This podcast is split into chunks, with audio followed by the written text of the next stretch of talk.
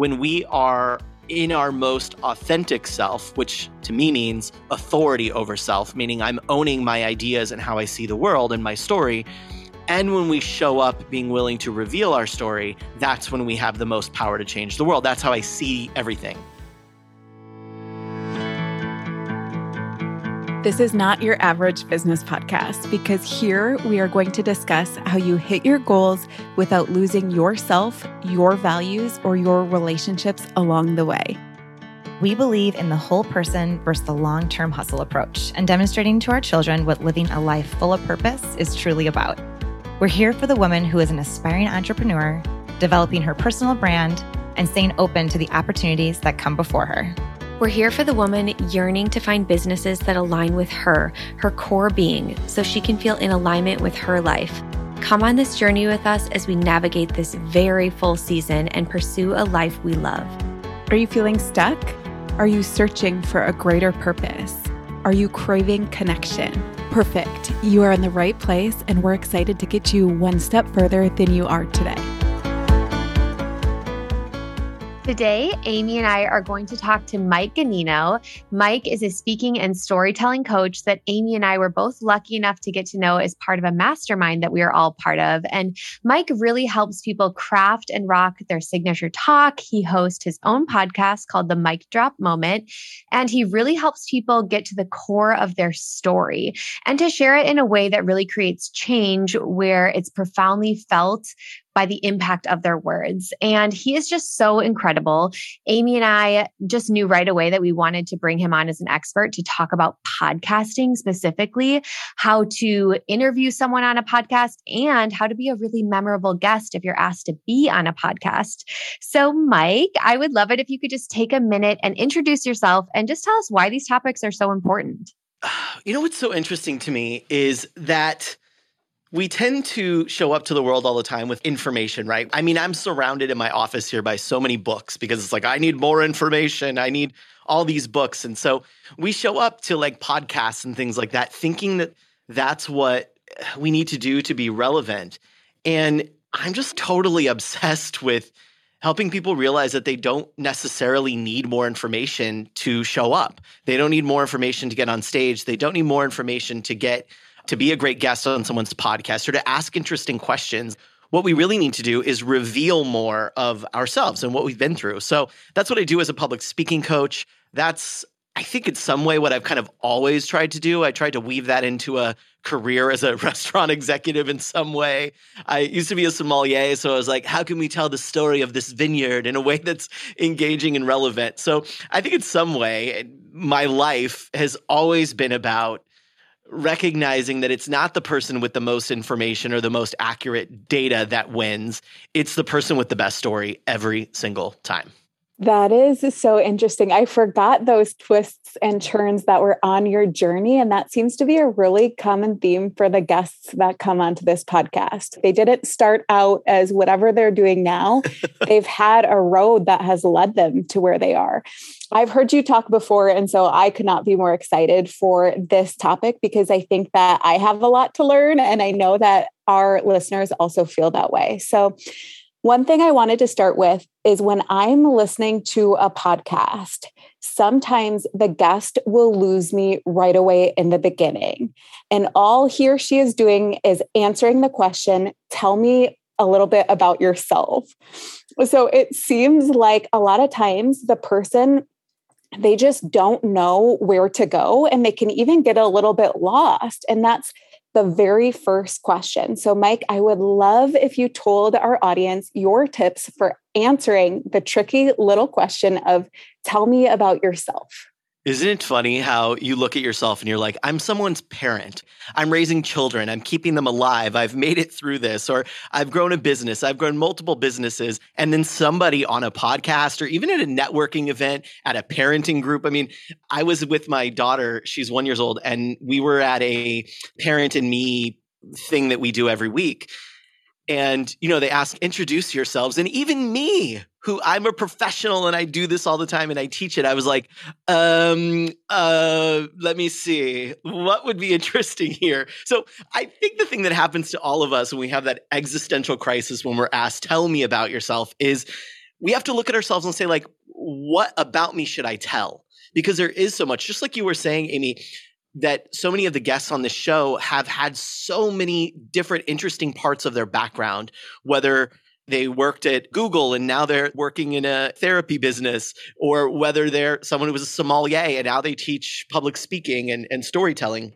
The challenge often when we're asked, tell me about yourself, is where do I start? And what specific part of me do I tell? Because we're all far more interesting than just an hour of a podcast or a 20 minute show could do. So we have to ask ourselves, what might be relevant here? So, my tip when we are asked that question on a show is it takes a little bit of research, not a lot of research, but just to understand who is in this audience here, who might listen to the show, who is the host trying to attract, and then what is it that I want them to know about me that would help frame our conversation? So, for example, you asked me at the top a question about that. Tell us about yourself.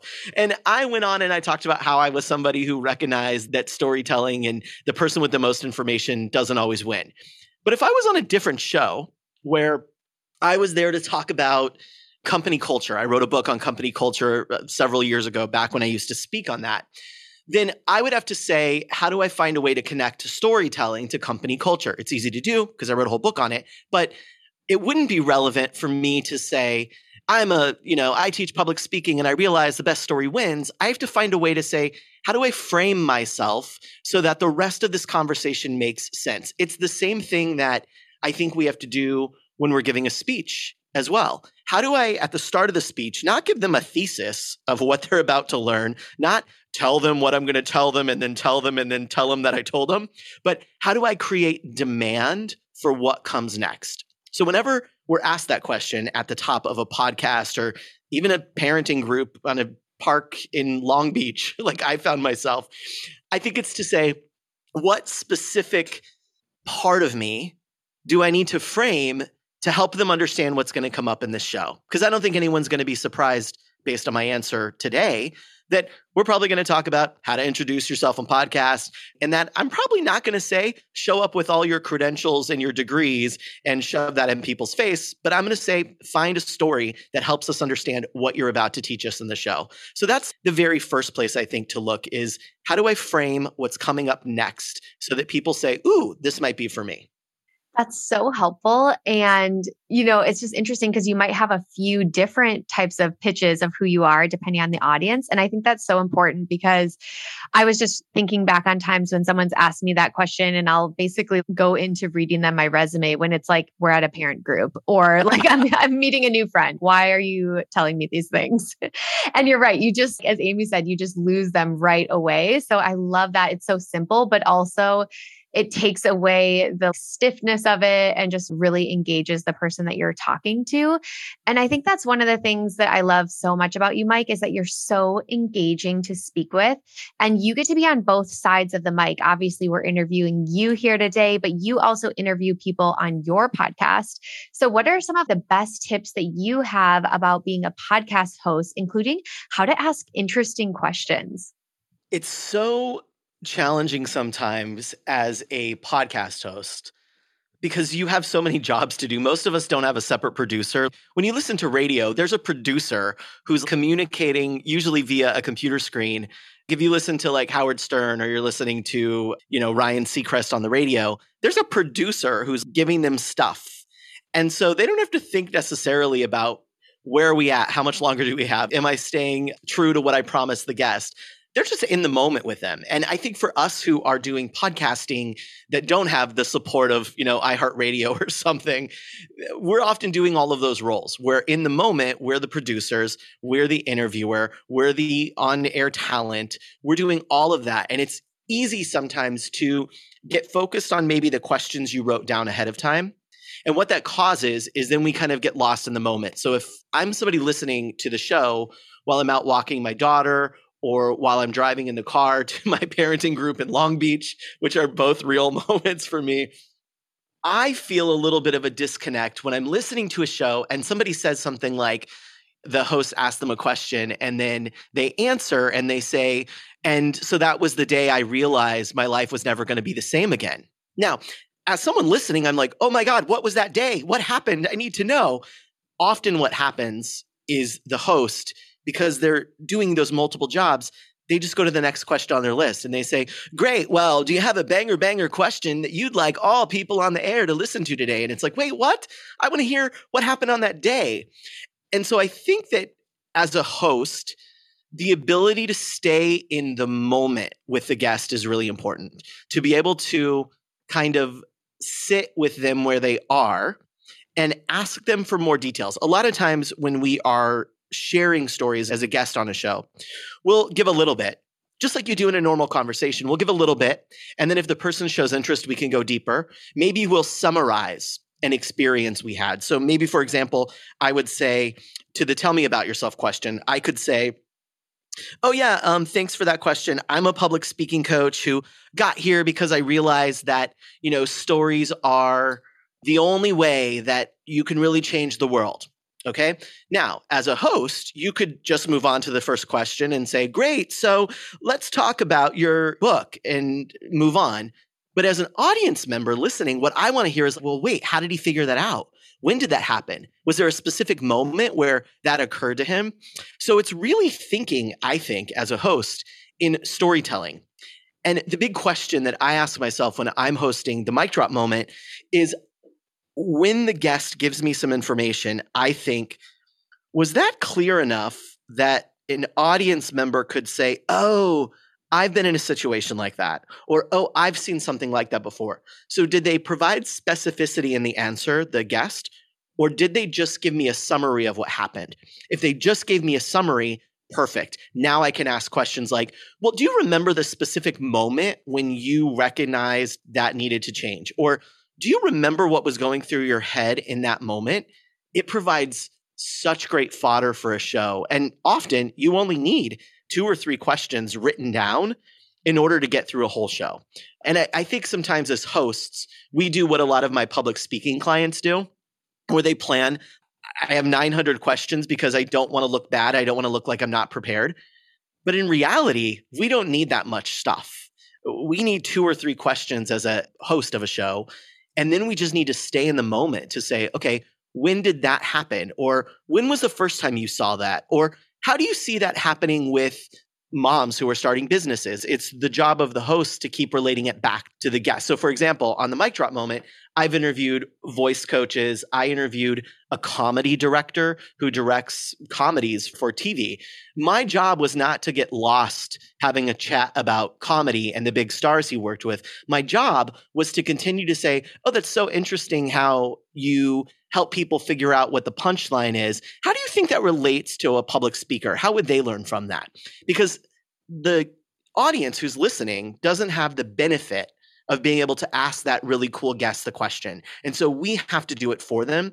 And almost always, what the audience is thinking is not what's the rest of the questions on the host list. They're thinking, ooh, I'm curious more about that. Or how could I use that? Or when did they realize that? Or why does that make sense? And so I really feel minimal amount of questions and then just an insane ability to keep unraveling what your guest said makes for a really, really interesting podcast. Uh, I'm like a sponge over here, just soaking this in because I think too, I know when I was newer into hosting podcasts, your question set is almost your security blanket.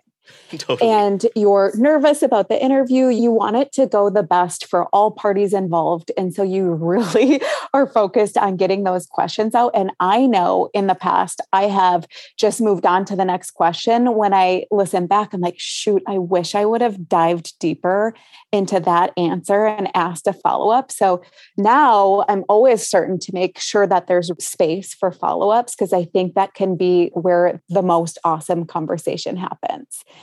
So, one thing that's really interesting, Mike, is that I'm such a lover of podcasts that I'll listen to interviews and it'll be the same person. So, we all know, you know, if someone writes a book, they're going to go on a speaking tour on podcasts. That's how people get it out in the world now. And what I find is a lot of the hosts are asking the exact same questions. and so, as a listener, and as a lover of that author i'm like i could i could answer i know exactly what she's going to say So, what I wanted to ask you from both perspectives, from the host and from the guest, how can you make sure that your questions are different? But also, if you're a guest and you are utilizing storytelling, how do you make sure you're not telling the same stories over and over in different places? Because sometimes, truly, the guest, even if that wasn't exactly my question, they figure out how to bring that story that they're so used to telling into how to answer that question. Yeah. Do you remember a few years ago when A Star is Born with Lady Gaga and Bradley Cooper came out?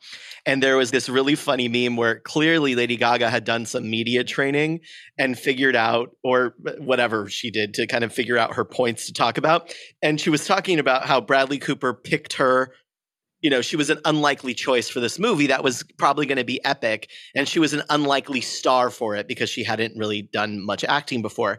And so she said over and over and over, there's on YouTube, I think, a mashup of all of them. And she just literally over and over said, There can be 100 people in the room and 99 don't believe in you, but one person does. And she just said that over and over. Do you remember this? I remember the story, but I don't remember that it was something she said over and over. Oh my gosh, if you Google Lady Gaga 99 people in a room and go to YouTube, there's probably 30, 40, 50 versions of her. And she did change it a little bit. Sometimes she said there could be 99 people in a room and one person walks in who believes in you and it changes everything. But she said it over and over and over, so much so that it became hilarious because there was so much media attention for that show. And one of the things, it's, it's so, I think this is really interesting to talk about because when we when we have something coming out and we go to speak about it we also then share that right? So i'm going to share this episode with my audience. Well of course there's going to be people who are fans of your show who come and find me because of you but there's going to be people who just listen to me on whatever show i'm on. So if they come here and they're like oh it's mike doing his old regular shtick they can move on and they don't need to do that. So it hurts me a little bit as a guest of your show if I just always say the same thing, now I'm not suggesting that I should come on your show and talk about the, you know, health benefits of deep red wine because it's just not consistent with what I'm doing in the world. It still needs to be on brand and, and how I help the world. But if my teaching points, if my stories are the same every time, I start to lose the attention of my audience who might come and listen to me on this show because they're going to say, Oh, I've heard this before. I don't need this. This isn't helpful to me today. Versus if I come on your show and I'm delivering new, interesting ways to think about something or new stories, then I'm really propelling my expertise not only for your audience who's meeting me, but for my audience who, for the first time, is hearing me talk about some of the things I'm sharing on the show today. So it really is a benefit for us to think through how do I do this? So here's the way I think about it. One is always that introduction. We already talked a little bit about how to, you know, tell me about yourself question. And this is the same, by the way. If you were fundraising, if you were out there trying to grow your business and meeting with anybody, this is the same way you should be thinking about this question. You can use the same framework, is that by customizing that a little bit, you can tell a similar story, but then you make it about that audience. For example, often with that question, tell me about yourself, I will talk about somebody will ask me that and I'll say, you know, I'm a public speaking coach who really early on recognized the power in storytelling. I remember when I was running for high school class president, and I was like the smart kid. So I was the editor of the newspaper, I was the National Honor Society president, I was Spanish Club president, I was all of these things. And I thought I was a shoe in because I was like Elizabeth Warren. I had a plan for everything how we were going to fix the potholes in the senior parking lot, how we were going to get new locker colors. And I was running against the head cheerleader and the captain of the wrestling team. And I thought for sure I'm going to win because all they talked about when we had our chance to go on our little closed circuit TV show or, or radio show at the school, they would just talk about stories of how they were representing the school when they were out at wrestling meets and at football games. And I thought for sure I had all the information, the best plans, the best details. I was going to win. Now, 23 years later, you probably guessed I didn't win. The cheerleader won, by the way. She did a great job. Thank you, Patrice, for fixing the hole in the parking lot. But what I realized then is that you can't just show up and give information to people and hope that they'll connect with you. And that's the same thing I think for people in the audience here today. And then I would find a way to relate it to who I know listens to the show. So if I was talking to a show about, I've been on a lot of restaurant themed shows I would then end that story about that part. And then I would say, you know, a lot of restaurants are fighting for talent today. They're really struggling to get people to work with them. And they show up with their job ads and they say, it's a great place to work. We have great benefits. We have nice managers. And it just starts to sound the same as everyone else. So, how can you lead with an example or a story that would show them how you work? So, that might be there. If I was talking about corporate HR, I'd do it a different way. If I was talking about entrepreneurs who are starting businesses, I would do it another way. So, that's one way right off the bat you can differentiate and use the same story but make the i call it story and toss. So in the mic drop method which is my my big kind of academy coaching program i teach this thing called story and toss. A lot of times when we're on stage or on a podcast we'll tell our story and then we just end the story and then we go back to the host to ask us a question. We stop talking and they ask another question. But our job in relating to the audience is to always story and toss. Now, if you ever watch the news, you know how the anchor will be in the studio and then they'll say like, and now we're going out to Kat at the mall who's going to tell us about something. That's called a toss. So on the screen, on the teleprompter, it would say toss to Kat. And then I, as the anchor, would know I need to toss it to her wherever she is.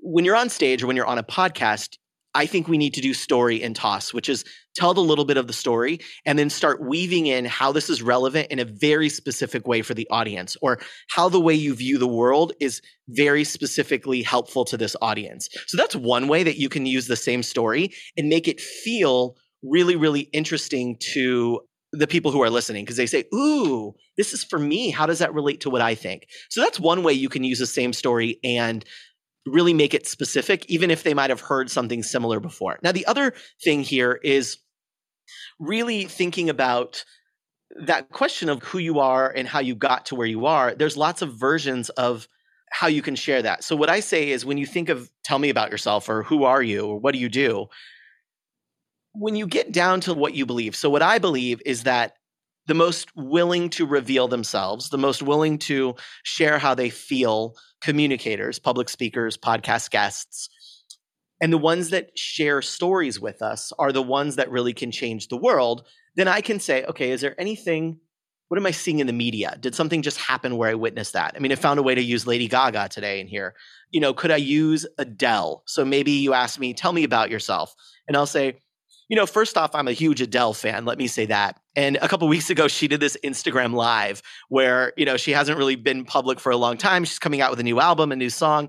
And the, the week before that, she did this Instagram live. And one of the things that I think took the world by storm again is that she was just so willing to be herself. She was so willing to share what was going on with her. And then I might, you know, digress into talking about her storytelling and her being honest. And then I would say, and that's what I'm obsessed with in the world. I'm obsessed with helping entrepreneurs, with people that are starting businesses, figure out how to tell their stories in the same way that Adele did. So, again, it's not necessarily a story about me, but it tells you a lot about me. So that's one thing I think we can do that always feels fresh is constantly be looking to the environment to say, where are the places that the way I see the world are showing up, like the Adele video that I can then use. It feels really fresh, but it's still setting me out as an expert on communication and how we tell our stories, how we be ourselves in the world. And I'm getting to kind of ride on Adele's coattails there a little bit. Does that make sense? Yes, that makes so much sense. And I love that this is a simple formula that you can use the story and toss, pulling in relevant media concepts. I can just visualize all of these, even political debates that I've watched in the past, where you're right, the person who's telling the story wins. Someone could be saying, a stat that's super important. The other person says something similar, but they pull in the emotion, the vulnerability, like a short story about how that's relevant to who they're talking to. And dang, it's always the mic drop moment, right? Yeah. it's just so interesting from that perspective of understanding how it's crafted and then thinking about moments that I've watched amazing public speakers just really rock it. And you're like, yes, that is exactly what they're doing. And on the flip side of that, I also feel like half of that equation, maybe not half, but is their stage presence too and their confidence in what they're saying, how they're portraying it. And I feel like I know you have a background in working with Second City and improv and all of these amazing stage events. Do you have any tips for our audience on how they could feel really confident and comfortable in that position being on stage? It's so, you know, there's that study that says, or there was, and it's not even a study, it's really, I'm going to debunk this, okay? So there's two things. two things I'm going to debunk because why not? It's it's a data rant. So, you know how there's that people cite research all the time and they say that thing of like, you know, what you say is only 7% of communication, but the rest of it is your tone and your voice and your body. That study is misinterpreted all the time. So much so that the guy who did the original study has said everyone is misinterpreting this because the reality is, and it sounds nice, right? Oh, yeah, 7% is the words you say. That is not true. We take the whole thing we take it as a full message always. We can't separate it from the words we say to the way we say it because I could be here really nicely with open body language telling you, like, hey, everyone's about to lose their job and you're all going to have no health insurance and your families are in trouble. You aren't going to care that my body language is open and kind and that my voice is up. You're listening to the words I'm saying and saying, This is a threat to me. Now the cortisol is running through my body. I'm stressed out. I'm fearful. I'm scared. My adrenals are pumping and so, this idea that the words we say don't matter and it's just how we show up is totally debunked. So, it is the full package. The audience, when you're speaking, and whether you're on a podcast, you're on a video, you're on camera, you're on virtual, you're on a real stage, you're, you know, wherever the case is, you're putting on a show at your kids, you know, parent and me day in the park. The reality is, we are constantly taking everything in. And so when we're watching a speaker, we are, of course, listening to the words they say, but we're also, the body doesn't lie. The body doesn't lie. It's why when someone stands behind a podium, uh, we feel something's off. We don't trust them. What are they hiding back there?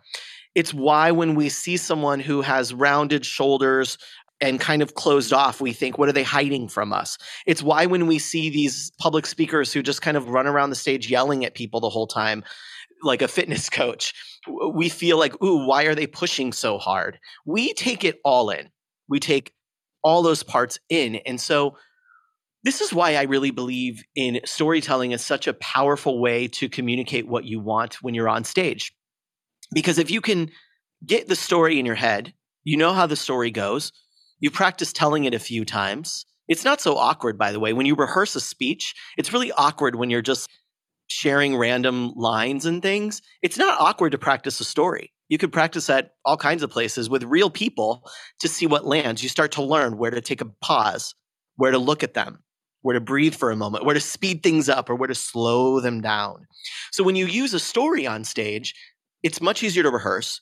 You can learn the nuances and the shape of the story so that when you're up there, your body, your voice, and your message are all saying the same thing. Because when we watch someone, we really are not just listening to the words they say, and we're not just watching the way they move, we're connecting with all of it. I do this exercise in my masterclass sessions. This is where I'll be doing an event and uh, I'll bring someone up on stage and they're getting like coached live in front of everyone. It's sometimes the most effective way to to teach these skills. And I'll whisper in their ear, the person on stage, and I'll say, Don't make it obvious, but I want you to just breathe really shallowly, really rapidly, and just into your chest. Okay. Just do that and just stand there for a minute. So we'll do that for 60 seconds, two minutes or something. And then I'll stop them and I'll ask the audience how they're feeling. Almost always, the audience says, I felt anxious, I felt uncomfortable. And it's because the audience was like starting to match the way the person was breathing because they were like, oh, something's fearful here. They're breathing shallowly. What's going on?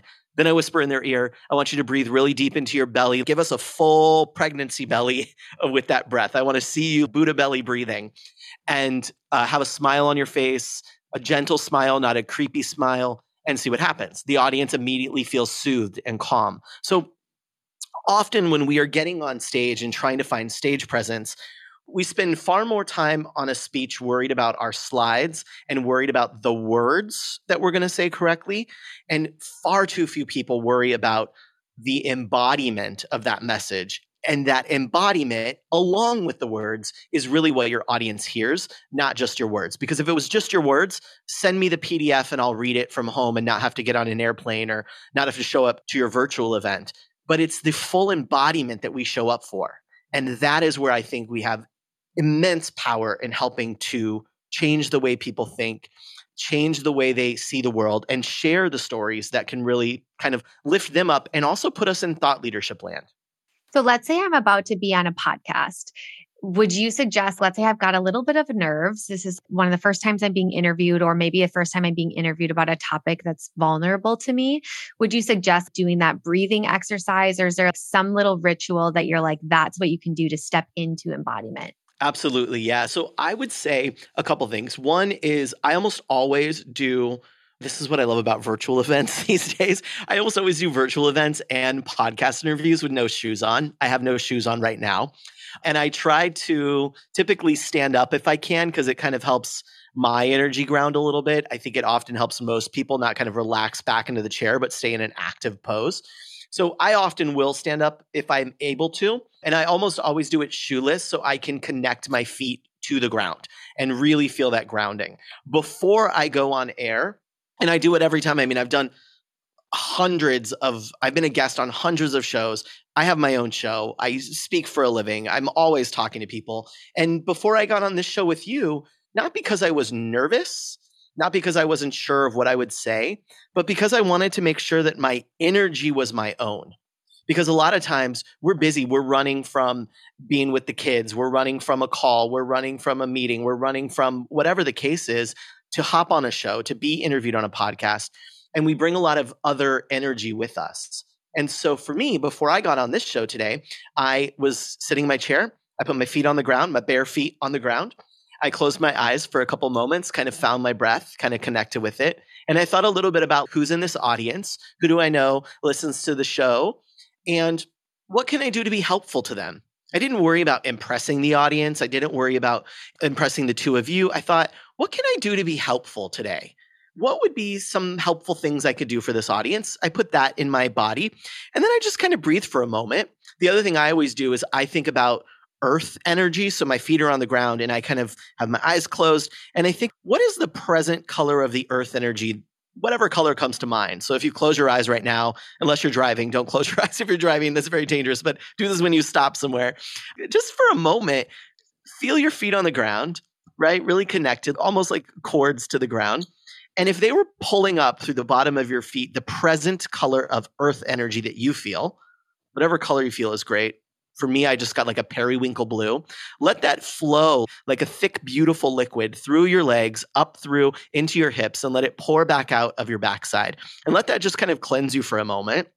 You do the same thing with cosmic energy above you and say, okay, let cosmic energy come into the, the crown of my head. Let it flow down into fill my head space, fill my throat space, fill my chest, my heart, fill my stomach, fill my sacral root there a little bit if you're into chakras. Let that flow through and just let those two colors go for a moment as you're breathing.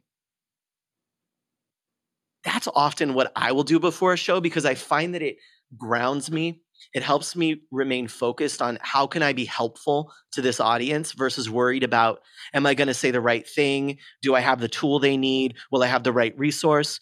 You've already got that and you've been invited to the show. So at this point, focus on how can I be helpful? And often the most helpful thing we can do uh, when we've been asked to be a guest, and even if you're hosting, is to say, how can I be helpful? What can I do to be helpful today? And and that usually ends up giving you a really great performance and it helps you kind of come from a truthful place instead of worrying about filling the space with presence or charisma or energy because if that's not you then it feels forced. Just like those people i was saying run around stage and they're moving back and forth and they're very loud and they've got big voices and they're just kind of yelling at you. People often leave those kind of speakers and are like okay it felt good in the moment because my body was stressed but i'm not changed by them to really change people, just show up in your fullness and try to be helpful. Mike, that answer. I slipped my shoes off. I'm grounded. And it was such a great answer because I have found that when I'm going to jump on a podcast interview, if I don't leave myself any space to transition into doing like a ritual like you just gave us, those are some of my worst interviews. And I'm fumbling over myself. I'm just not ready mentally and physically to be present in that interview. And I know a lot of people listening, you, I, and Kat, you know, we have full schedules, especially being moms and dads. And so just leaving yourself that five ten minutes to ground before you start something can be really what you need. Okay, the next question that I have for you is about giving concise answers. So, this is something that we've been working on. As we know, people move fast these days, and you can lose them if you're talking for too long. So, I've been coaching Kat on her Instagram stories, and she'll do one and it'll be four slides long. So, one minute long, 15 second increments. And I'll say, okay, perfect. Do it again for me and make it two. Because oftentimes we can really cut some of the stuff out and give a more concise answer. Do you have tips for us when we are answering these questions on how to focus on being concise while still delivering the best meat? Well, if you listen back to all of my answers so far, I probably am not the person who should be giving this advice. It was funny. Someone asked me a couple weeks ago in a in a master class I was teaching. They said, "How long should a story be?"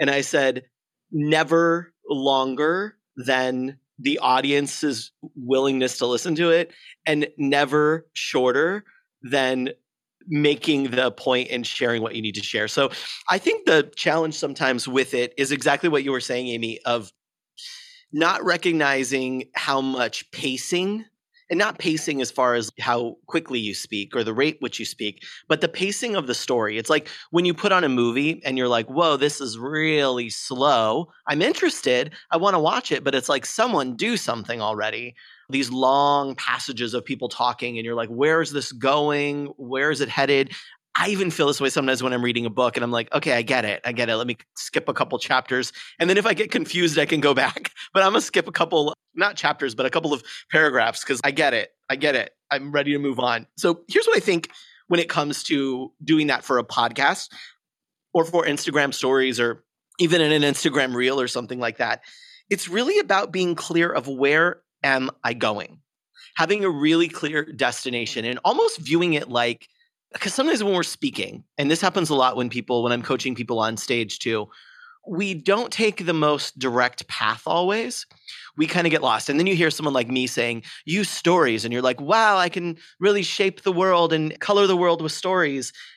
But even in a story, we have to have a destination. We have to know where we're headed and where we're trying to get the audience to. That also will help you, by the way, think of more stories because you'll be like, okay, I'm trying to get them to this point where they see this. What are the different ways that I can take them there? Kind of like I made up that Adele thing that I said earlier right now on the on the spot. And the Lady Gaga thing, I don't think I've talked about that in two years, but it felt relevant. And I was like, ooh, I can use this story to get to the point that I'm trying to make. So when we're doing that, whether it's on an Instagram story or on a podcast, it's saying, where is this headed? And my job is to pick up the content, the audience, and take them to that spot in the most helpful way. Now, that doesn't mean that I should just say, here's the point, get it, because I didn't do my job if I didn't bring the audience with me. So I do still need to use a story. I do still need to craft it. But how can I do that in a way that gets them where they need to go so they don't drop off and kind of get lost? And so that's the big thing for me is just thinking, where am I dropping them off at? And then what is the most effective route to do that? You know, it's really hard is I think, especially for beginners, they just wanted you to give us an answer, Mike, that was okay, no more than five minutes or whatever it is. Because yeah. you're like, I just want to know how to do this and I yeah. can do whatever you say. And bringing storytelling into this podcast interview, it's so interesting because there's not going to be those clear cut answers that people like and they feel more comfortable with. But it's really, and it's interesting when you're interviewing people too, because sometimes you can hear where they get lost. Yeah. They're off in the distance and they got lost. And you can almost hear when they're like, wait, how do I land this plane? So, do you have any tips for when you feel like you're answering something and you're lost in your own answer on how to bring it back? Yeah, absolutely. So, I'm from an Italian family. So, we know how to get lost in an answer really, really well. I always joke that like I have uncles who they'll start a story with, yeah, Carol went to get water. And 45 minutes later, you're like, well, what happened? And they're like, well, she got water. And it's like, what did I just listen to for 45 minutes? So here's the magic words. And if you're driving, don't worry about this. But if you're somewhere you can write them down, put them down, put it in your phone, put it on a post it note. And every time you're going on a podcast, have it in front of you because these are the magic words you can say when you get lost. I think what I'm trying to say is dot, dot, dot. If you find yourself in a story and you're like, oh my gosh, I don't even know how to get out of this story because this is so far from where I was going, then just take a pause and say, you know, ultimately, what I think I'm trying to say is this, or where I'm going with this is here. And a lot of times that'll save the day and it'll clarify, even if you're lost and you're like, I don't know what the heck I am talking about.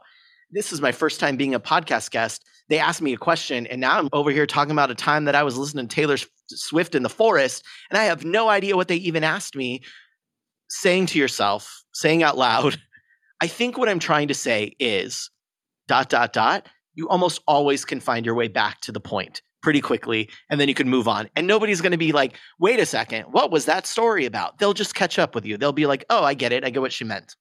I'm cracking up at this because as someone who just recently had a baby and now I'm very sleep deprived because that baby's waking up every two hours, I can tell you so many times throughout the week where I have to use that exact line because I'm just going on a tangent that I'm like, what am I even talking about anymore? so that's super helpful for any moms that are in the audience who I'm sure have had that brain fog that I'm talking about. But obviously, also, it can happen on stage, it could happen on a podcast interview. It just happens sometimes. So I love that really tangible tip. And for so many of our listeners, too, as Amy said, they're newer to this, just getting started. They wanted that prescriptive formula for you. And I love that it wasn't prescriptive in terms of story length. But also, I mean, we've been talking so much about stories, and this seems like an obvious question, but how does someone actually extract what their story is? If they're like, I am so into this, I know I want to get on a podcast, I know I want to be share this piece of me. How do they pull out what is the actual story behind it? So it doesn't just feel like it's all facts or reading a resume or whatever that is. Yeah, the big thing there that that I always say because it is so hard because we're kind of in it often. There isn't. I, I think sometimes we look at it and we say we want it to be a book where there's here's the story and it has started and it has ended and the issue often is that we're kind of always in the middle of the story and so sometimes being able to look at it and say what is the story here is difficult one of the big things i think when you're heading out and you're going to go on podcasts or you've been asked by someone to be on one the clear place I think to look is to say, what is it that I believe? What do I think about this? How do I see the world? Because ultimately, whether you're talking about yourself, whether you're talking about your business, whether you're talking about a new program you're launching, whether you're talking about a new initiative, if you can find how you see the world, you then can can really look at anything like I did with the Adele story or the Lady Gaga story and say, "Ooh, I can relate that to something I'm going through." So, the first place to start is really how do I see the world in relation to this thing? For me, that answer is that when we are in our most authentic self, which to me means authority over self, meaning I'm owning my ideas and how I see the world and my story. And when we show up being willing to reveal our story, that's when we have the most power to change the world. That's how I see everything. So I would look at it and say, okay, that's my perspective on the world. We need more of that. And so if I'm being asked to tell about myself, I want to share something that makes sure that it makes that point of how I see the world. If I'm being asked what I think is going on in the restaurant industry, then I want to make sure that I'm doing it in a way that is through the lens of how I see the world, because that's ultimately what they're going to get when they work with me. If somebody from here follows me on Instagram or joins my email list or something, that's what they're getting. So that's the first place to start. And then I think there's a couple of um, questions specifically around the tell me about yourself that you can look at in advance. One of them is what qualities about you make you want to share something with this audience or give you give you the right. I struggle with give you the right because, but I can't think of something else to say. They give you the right to influence this audience. What have you been through that can be helpful to them? What is the evidence behind that? So if you were going to court and saying, here's the evidence of why I can be helpful, what are the specific instances that you could point to? There's probably really interesting stories there. Maybe it's where you ran for high school president or a time that you were selling wine and you started using storytelling to sell more expensive wine or a time you, you know, got a job that you really wanted because you were willing to share who you were, whatever the case is. What is it about you that specifically makes you helpful in this case? You can ask yourselves what qualities, what qualities about you make this contribution really valuable. So, is it that you approach entrepreneurship with compassion, with humor, with diplomacy, with honesty? And if that's the case, can you think of some times when that actually happened, when you were faced with maybe not being compassionate and you chose the compassionate route? That's probably a story that would be really interesting. And it would tell the audience a lot more about who you are than simply reading your resume to them. So you're looking for the evidence of those things you would say. A lot of times you could see this maybe in someone's bios or maybe if you have an about page if you've already got a business started or just how you would want someone to introduce you and you say well i want them to say that this person is inspiring this person is exciting this person is kind they value customer service look at all of those things that you would say are your values or maybe even start there make a list of what are your values and then say when is an example of that value actually happening? Because at the top of a show when someone says tell me about yourself or in a networking meeting or a parenting group what they're really asking is not tell me the history of from birth to today how you arrived here. What they're saying is tell me something about you that i can relate to and that i can understand who i'm about to have a conversation with. And so i find that starting in that way with maybe look at your values maybe look at how you view the world and then say what are some specific instances where that has been true? And let me tell that story when i'm asked about myself that makes so much sense. We are all about core values at our company. It's something that we defined right away when we started this business. And it's something that we really try to embody every day. And if you're unclear what your values are, we actually have an exercise on our website, pursuingherpurpose.com. But that is the perfect way to start because that is exactly how you show up in the world. It's what you want to be known for, it's how you want to really dictate how you live your life. So I love that you even gave that as a piece of advice. So I know our listeners are going to want to connect with you, Mike, because you have so much wisdom and knowledge in this space. And a lot of people are really getting into this space where whether they want to speak on stage or they want to be on a podcast or start a podcast. So, where can everyone find you? Yeah, it's super easy. Once you figure out how to spell Ganino, which is G A N I N O. If you Google Mike Ganino, I am the one who shows up. It's the great like SEO of a name like that. And then actually based on like what I was just sharing about those prompts that you might ask yourself, I have a whole free storytelling guide. It actually goes perfectly with the values guide that you all have on your website. You can print them both out, and really just do this all in a weekend. It's at mikeganino.com slash storycraft. It's about the five stories you need to be able to tell. And it's loaded with a ton of prompts that will trigger you to think of how do I put these together and then some frameworks and things like that. So it would be actually a really fun event for you to do for yourself, your own little workshop if you're out there, to grab the values guide and then to use my guide and put them together. And you, will be like ready to go on any podcast with those two things. I am so excited. I am going to check that out myself. Mike, I also ran for student body president, and I thought the most important thing was that my signage and my graphics were better than everyone else's.